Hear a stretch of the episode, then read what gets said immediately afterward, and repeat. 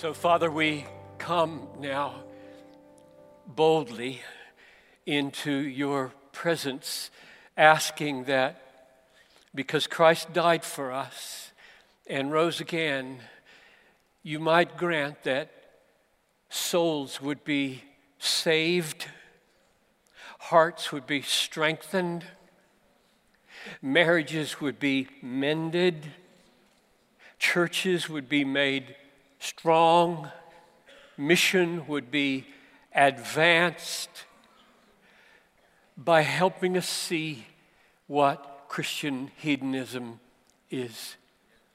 I ask this in Jesus' name. Amen. You may be seated.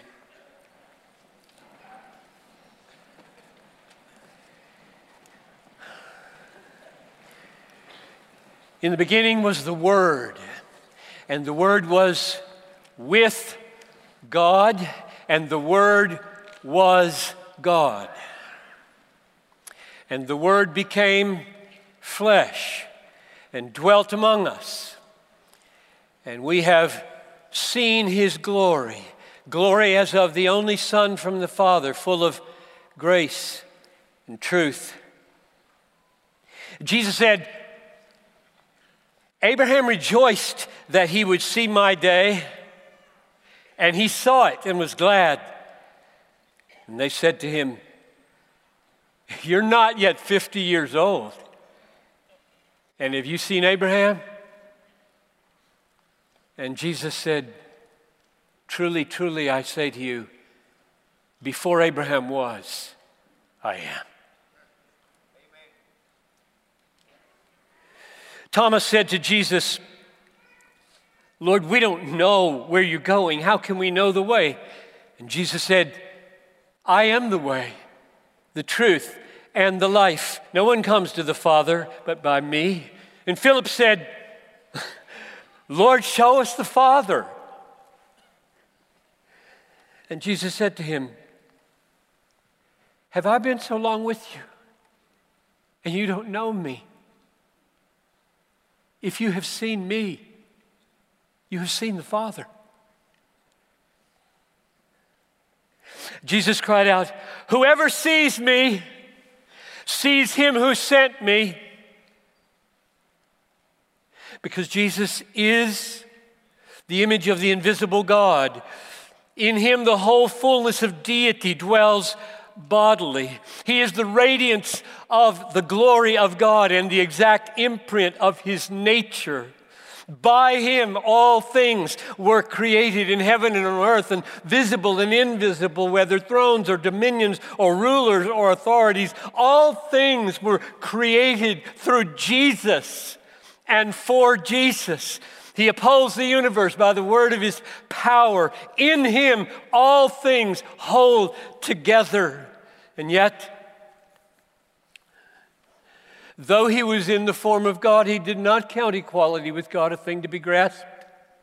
But he emptied himself, taking the form of a servant and being born in the likeness of men and being found in human form, he humbled himself and became obedient unto death, even death on a cross. He committed no sin, none. Neither was deceit found in his mouth. And so it came to pass by one man's obedience, the many will be made righteous. For God made him to be sin who knew no sin, so that in him we might become the righteousness of God. Christ redeemed us from the curse of the law by becoming a curse for us. He bore our sins in his body on the tree. While we were still weak, at the right time, Christ died for the ungodly. And when that time approached, he said, No one takes my life from me. I lay it down of my own accord. I have authority to lay it down, and I have authority to take it up again. So, after making purifications for sins, he sat down at the right hand of the majesty on high. God has highly exalted him and given him a name which is above every name, that at the name of Jesus every knee should bow in heaven and on earth and under the earth, and every tongue confess that Jesus Christ is Lord to the glory of God the Father. All authority in heaven and on earth has been given to him. The Father loves the Son and has given all things into his hand. God has put all things in subjection to him, all angels and all authorities and all powers. And now he is the head of the body, the church, the firstborn from the dead, that in everything he might be preeminent. He has authority to forgive sins. He speaks and the wind and the sea obey him. He commands unclean spirits, they come out. He rebukes fevers, they depart. He causes blind to see, deaf to hear, lame to walk, lepers are made clean. He commands the dead, and they live. He suffers little children to come to him and scatters the proud in the thoughts of their hearts and brings down the mighty from their thrones. He doesn't break a bruised reed or quench a smoldering wick until he brings justice to victory. In him are hidden all the treasures of wisdom and knowledge. No one ever spoke like this man. To know him is to know the unsearchable riches of Christ. And he's coming back again on the clouds, even as they saw him go, but this time with holy angels and with power and great glory. And he will deliver us from the wrath to come. And he will transform our lowly bodies to be like his glorious body by the power that enables him to subject all things to himself. In that day, wonder of wonders, he will dress himself for service and have us recline at table, and he will come and serve us. And he will still be meek and lowly in heart. And yet his eyes will be like a flame of fire, his feet like burnished bronze refined in a furnace, his voice like the roar of many waters. And from his mouth will come a sharp two edged sword, and we will see his face like the sun shining in full strength. And so we will forever be with the Lord.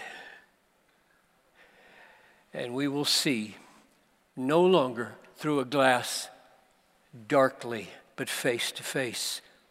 Rejoicing in hope will give way to the joy of sight.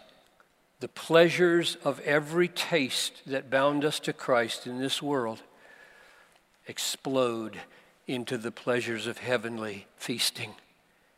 And we will know finally, not in part, but perfectly, that in his presence is fullness of joy, and at his right hand are pleasures forevermore. So the question is how do you respond to this Christ? in a way that honors him as he deserves. What kind of thought process and heart response would be appropriate for that?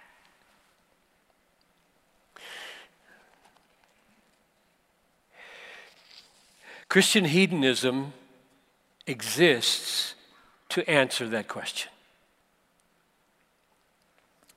But before I give you the answer, I want to lay some more foundation from Scripture.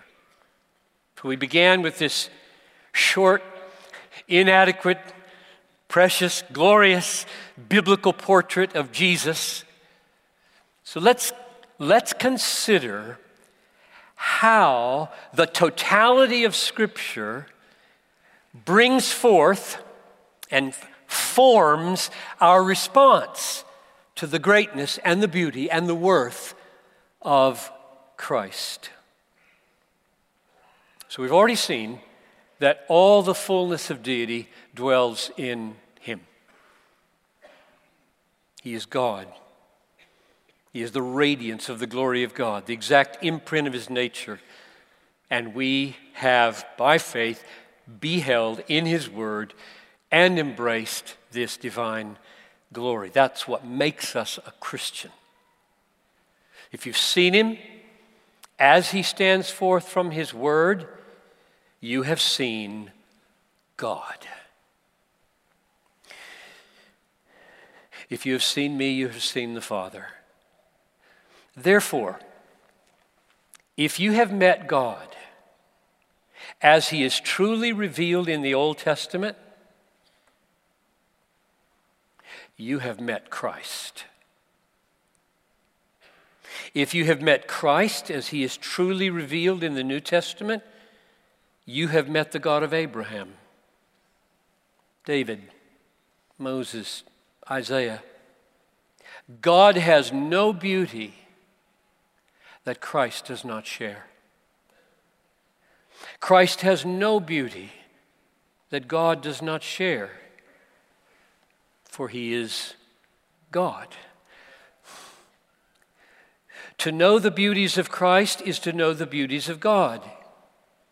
To know the beauties of God is to know the beauties of Christ, no matter where they are revealed in the Bible. The Word was and is God. Therefore, all the language of all the Bible that describes the proper affections of the human heart toward God is describing the proper affections of the human heart toward Christ. All of them. So let's consider them. Let's consider the scope of this language of a heart's fitting response to such a Christ. It is the language most prominently of joy.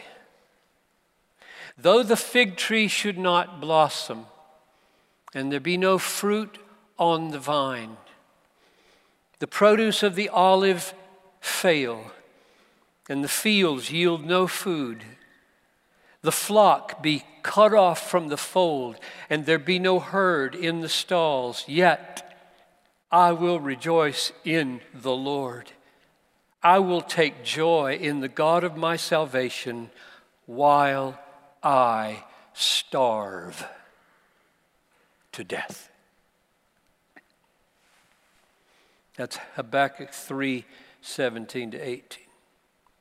Then I will go to the altar of God, to God, my exceeding joy.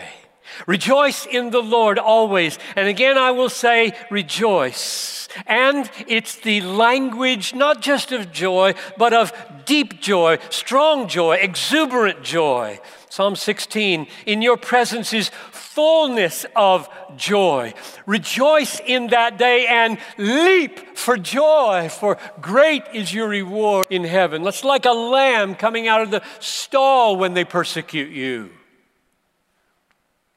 Shout for joy, O you righteous. Psalm 33. It's the language of gladness.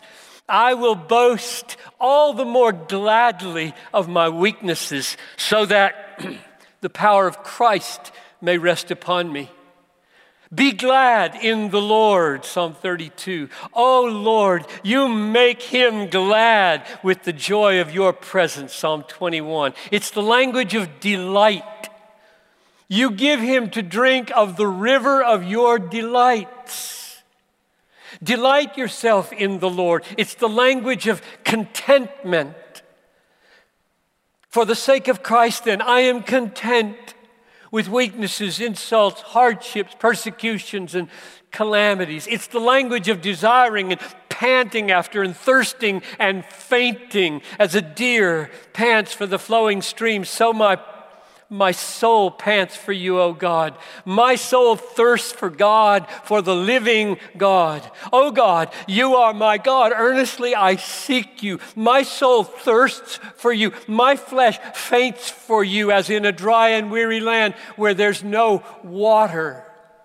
Whom have I in heaven but you? And on earth there's nothing I desire besides you. It's the language of tasting Oh, taste and see that the Lord is good. It's the language of sweetness. How sweet are your words to my taste, sweeter than honey to my mouth. It's the language of exulting.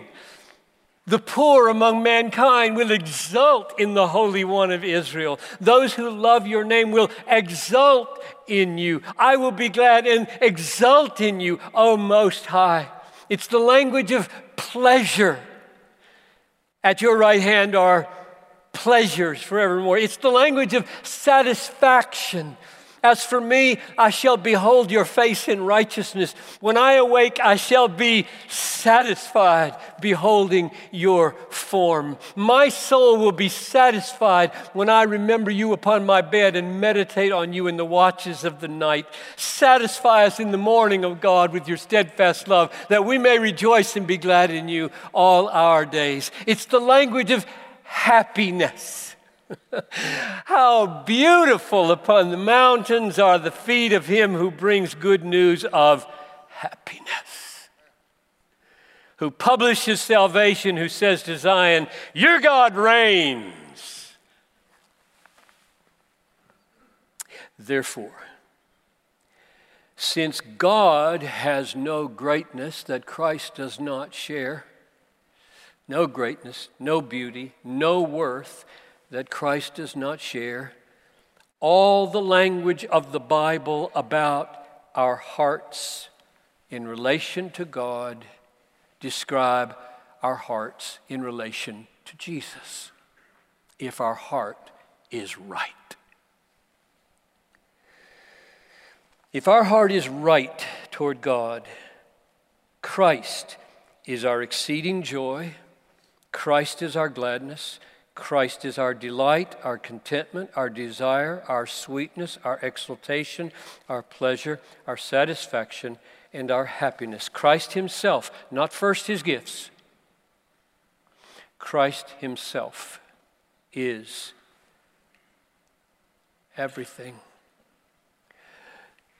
God made the human heart for this. He made your heart and all human hearts for this. To relate to Christ in this way, that's why He made human beings. If our hearts do not respond to God in this way, to God in Christ, we do not respond as we ought. We are falling short how serious is that? When we turn to the New Testament now for confirmation and clarification of this affectional heart response that we've just seen mainly from the Psalms, but other places, when we turn to the New Testament for confirmation and clarification, I see at least five pictures, pictures of the proper Christ exalting response to the greatness and the beauty and the worth of Christ. I see a picture of a treasure. I see a picture of food and drink. I see a picture of family relations. I see a picture of excrement and I see a picture of a, a death wish. Let's look at them one at a time. So, the point of these pictures, as I see them, is to confirm that the kind of response we just described is, in fact, expected and crucial if we are to glorify Jesus as he deserves. Picture number one the treasure. Matthew 13 44. The kingdom of heaven is like a treasure hidden in a field, which a man found and covered up, and then in his joy he goes and sells everything he has and buys that field. That's a picture of what it means to embrace Christ as the king of your life. This is not, this is not about heaven in the abstract. This is about the king of heaven offering himself and his rule in people's lives. It's essentially the same as when Jesus said, anyone who would anyone who does not renounce all that he has cannot be my disciple. That's Luke 14:33. Anyone who does not renounce all that he has cannot be my disciple. So the path into discipleship and the path into the kingdom are one path. And what is the path? Jesus says it's the finding of a treasure and then with joy selling or renouncing everything to have the treasure. And for years, I overlooked the phrase "apo tes charas. In his joy, he sold everything he had. It's like David Livingstone David Livingstone, saying, I never made a sacrifice. you did. You did. You died on your knees in your tent 13 years younger than I am, in the middle of Africa, all by yourself. You did. To which he would say, No, I got Jesus.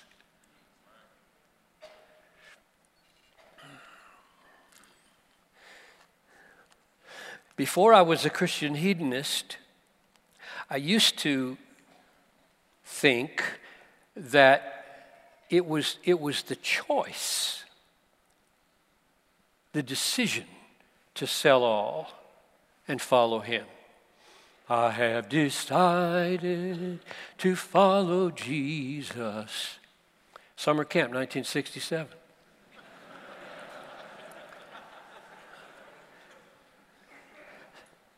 And now I don't believe that's the decisive thing. I believe that Christ is properly honored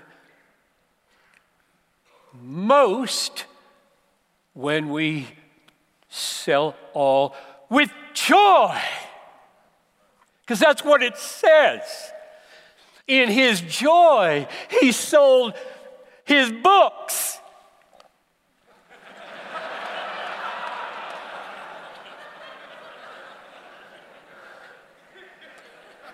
take anything else.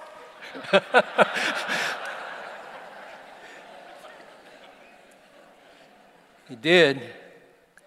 And it was the joy, it was the joy that highlighted the value of the treasure, not just the decision.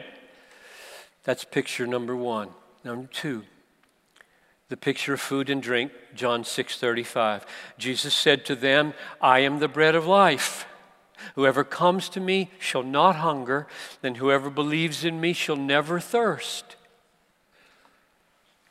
So, come to me, and I will satisfy your soul hunger. Believe in me, and I will satisfy your soul thirst. And I take that to mean that true saving belief or faith is a spiritual coming, not physical, but a spiritual coming to Jesus in such a way that your soul thirst and your soul hunger. I'm home. I'm home. That's what I was made for, right here. Satisfied.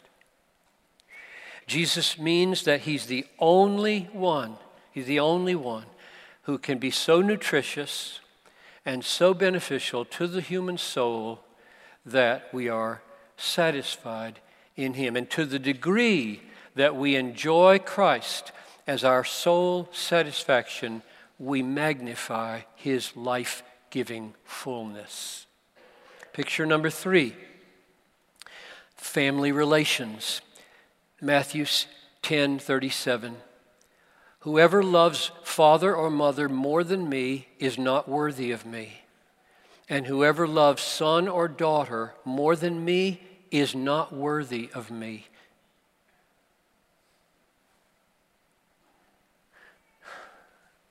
The love in view here is not the love of your enemy that you may not like, which is good. You should love your enemy that you don't like. Jesus said so. Love your enemies, pray for them. That's not what this is talking about. This is love for mother and father and son and daughter. This is family affection of the sweetest, deepest, most intense, and precious kind. The kind of affection that makes you heave with sobs when he or she dies. If you love Jesus with less love, less affection than them, he says, You're not worthy of me. That's what he says. If you don't have a family affection for me greater than the family you have, you're not worthy of me. What does it mean to be worthy of Jesus? Well, it certainly does not mean deserve Jesus. Be worthy of Jesus means, well, finally I deserve Jesus. Finally I deserve everything Jesus is and has for me. You don't, you don't ever deserve Jesus. Ever. Not in all eternity will you ever deserve Jesus. To be worthy of him is like Colossians 1:10. Walk in a manner worthy of the Lord. It's a walk that is fitting, it's suitable. It's a walk that is showing how much the Lord is worth for you. So, Jesus is saying if you have an emotional bond with your most precious family relation that is greater than your emotional bond to me, your heart does not reflect my true worth. You're not worthy of me. You are unsuitable to be my follower. That's pretty crazy, pretty radical. He talked like that all the time. Nobody ever spoke like this man. Picture number four a picture of excrement. Philippians 3 8. Indeed, I count everything as loss because of the surpassing value of knowing Christ Jesus my Lord. For his sake, I have suffered the loss of all things and count them as excrement in order that I might gain Christ. This is the only place in the Bible, the only place in Paul, where Paul uses scatological language. And the point is not to show the intrinsic worthlessness of things, but the infinite difference in value between Christ and everything else apart from Christ. The difference in preciousness is so great that you can describe everything else by comparison as dung. When Paul said in the next chapter, Philippians 4, I have learned in whatever situation I am to be content, I have learned the secret of facing plenty and hunger, abundance and need. He meant when I am in need, I don't lose my contentment by craving what I don't have. And when I have plenty and I'm abounding which he had in this letter, Epaphroditus had brought him way more than he needed. He meant, I'm not lured away from my contentment in Christ by the pull of this plenty. You can lose your contentment either way. The preciousness of Christ is put on display by the measure of our contentment in Him with or without anything. Picture number five the death wish. Philippians 1:21 to 23. For to me to live is Christ and to die is gain. If I am to live in the flesh, that means fruitful labor for me, yet which I shall choose, I cannot tell. I am hard pressed between the two. My desire is to depart. And Christ, for that is far better. So my desire is to die, to depart and be with Christ. Why? It is far better. Three emphatic words in Greek piled up in a most grammatically awkward way. Kreson, better. Malon kreson, more better. Palo malon kreson, more better by much. to make the point, I want to die. But I won't because I love you and there's more to be taken into account here than my private pleasures. I've got other kinds of pleasures to be had here for your sake. Those are my five pictures of how our hearts are to respond to the greatness and beauty and worth of Christ. So let me sum up where we've been so far. Number one, we began with a sketch of the greatness and the beauty and the worth of Christ. Then we asked, how shall we respond to such a magnificent person in such a way as to properly draw attention to his magnificence? To glorify, magnify him. And I answered, Christian hedonism exists to answer that question. And I put it on hold and said, No, let's go first and draw out of the Bible some language for how to respond to this God who is Jesus Christ.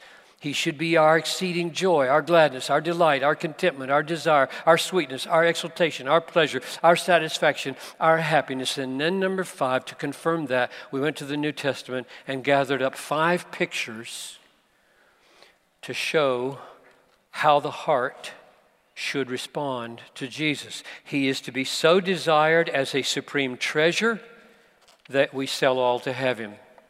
He is to be so desired as a thirst quencher, soul satisfier, that we turn away from all worldly fountains of food and drink in order to be totally satisfied in Him. He is so desired as a family member that our affection for Him surpasses all our family loves.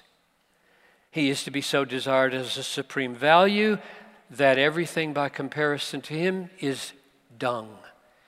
And He is to be so desired above all that life can give and death can take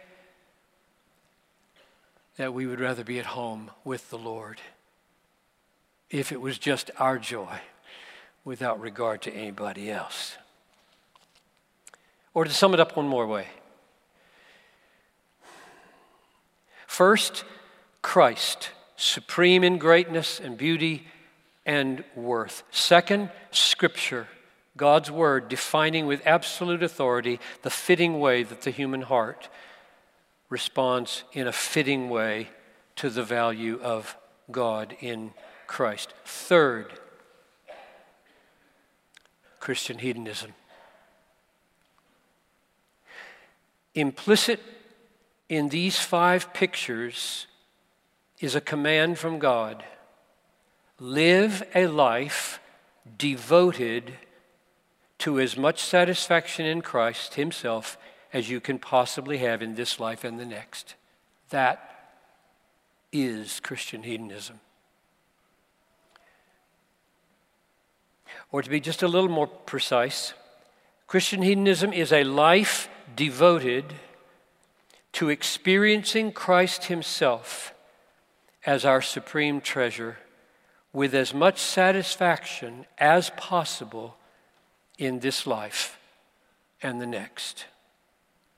Now, for some of us, teachers, pastors, elders, theologians, this life of devotion to Christ as our supreme satisfaction involves us in answering a never ending, ending stream of questions from people.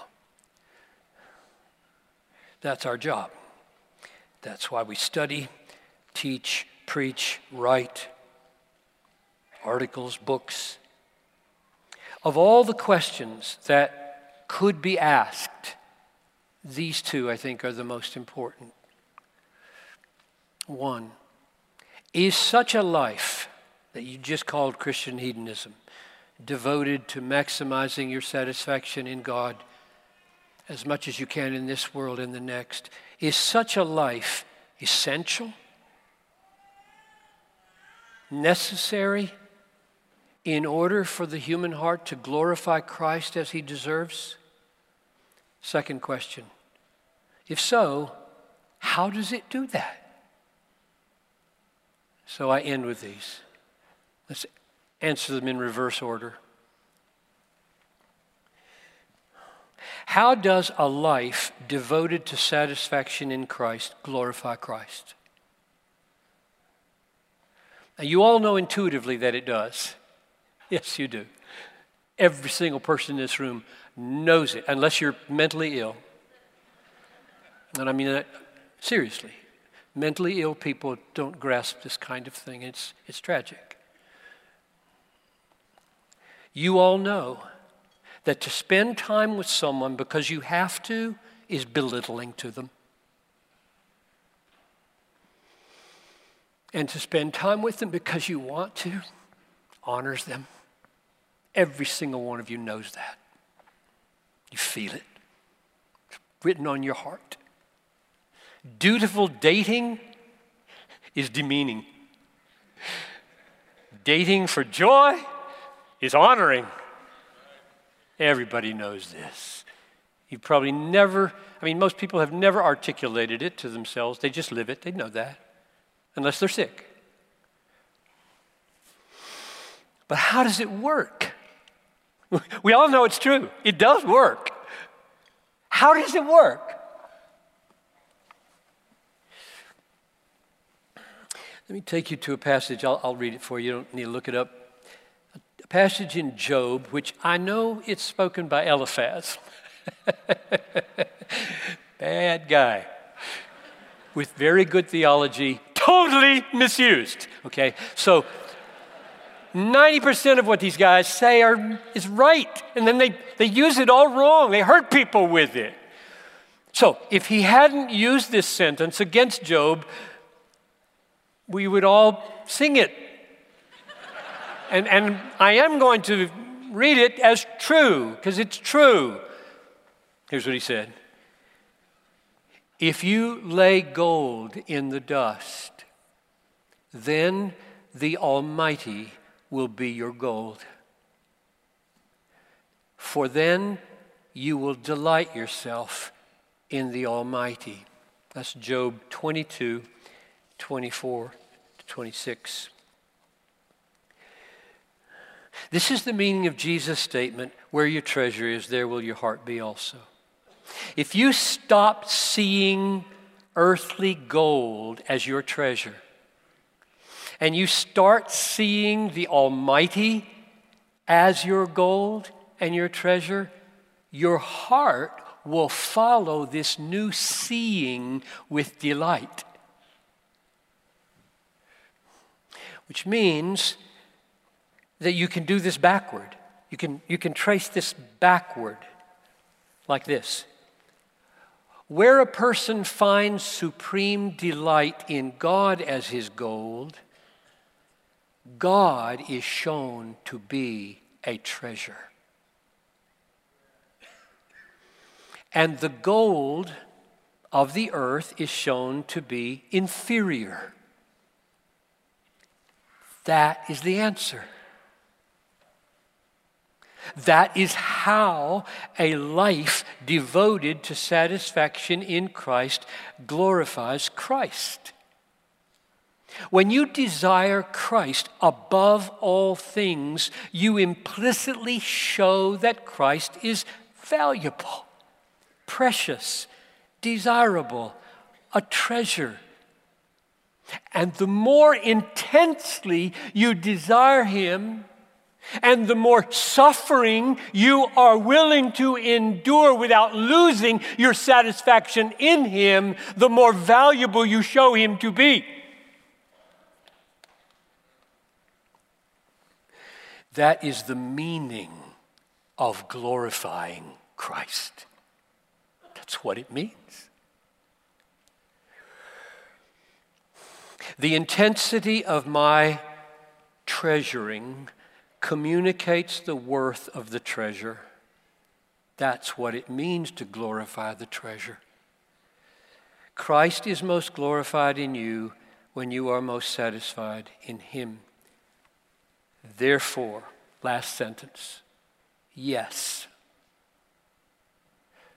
Yes, Christian hedonism, a life devoted to enjoying Christ above all, is essential for the human heart to glorify Christ as he deserves. Let's pray. And I believe, Father, that almost everybody in this room has that as their life goal to glorify you, to make you look great and beautiful and worthy, just like you are, by the way we live, feel, think, respond. So, to the degree that what I have seen here and said is true, faithful to the Bible, would you work this miracle in us? I ask this in Jesus' name. Amen.